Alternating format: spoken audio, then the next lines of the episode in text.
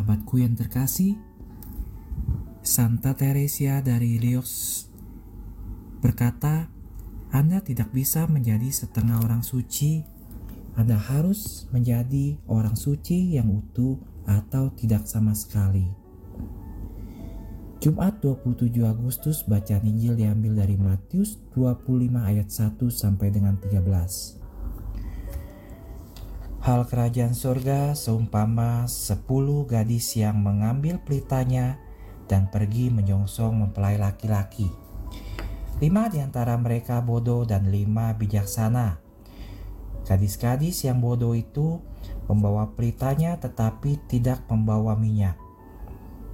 Sedangkan gadis-gadis yang bijaksana itu membawa pelitanya dan juga membawa minyak.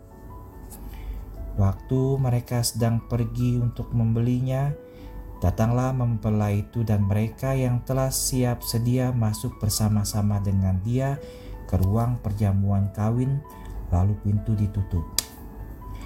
Kemudian datanglah juga gadis yang lain itu dan berkata, "Tuan, Tuan, bukalah kami pintu." Tetapi yang menjawab, "Aku berkata kepadamu, Sesungguhnya aku tidak mengenal kamu. Sahabat, para gadis menjadi bagian dari prosesi pernikahan dan setiap orang diharapkan membawa obornya sendiri. Tidaklah benar jika gadis tidak membawa persiapan yang diperlukan untuk upacara, sedangkan mereka mengetahui bahwa pernikahan Yahudi bisa berlangsung beberapa hari. Tetapi Reaksi dari mempelai pria tampaknya agak berlebihan sahabatku. Dia meninggalkan para gadis menunggu di luar. Di penghujung hari, mereka bersepuluh membawa pelita bersamaan. Semuanya muncul di pesta pernikahan. Semuanya menunggu mempelai pria. Semuanya tertidur. Tapi ada perbedaan kecil sahabatku ada lima gadis yang tidak membawa minyak cadangan untuk pelitanya. Jika itu adalah tes, mungkin mereka masih mendapatkan nilai 75 atau 80. Tapi tes ini jawabannya hanya benar semua atau tidak sama sekali. Seperti masa pandemi COVID saat ini sahabatku, sang dokter tidak mungkin memberikan setengah dari dosis obat yang seharusnya, karena resiko yang akan dihadapi hanyalah hidup atau mati.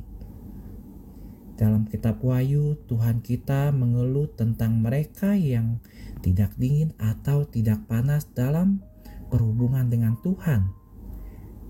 Mereka hanya suam-suam suku, sahabatku jadi karena kamu suam-suam kuku dan tidak dingin atau tidak panas, aku akan memuntahkan kamu dari mulutku.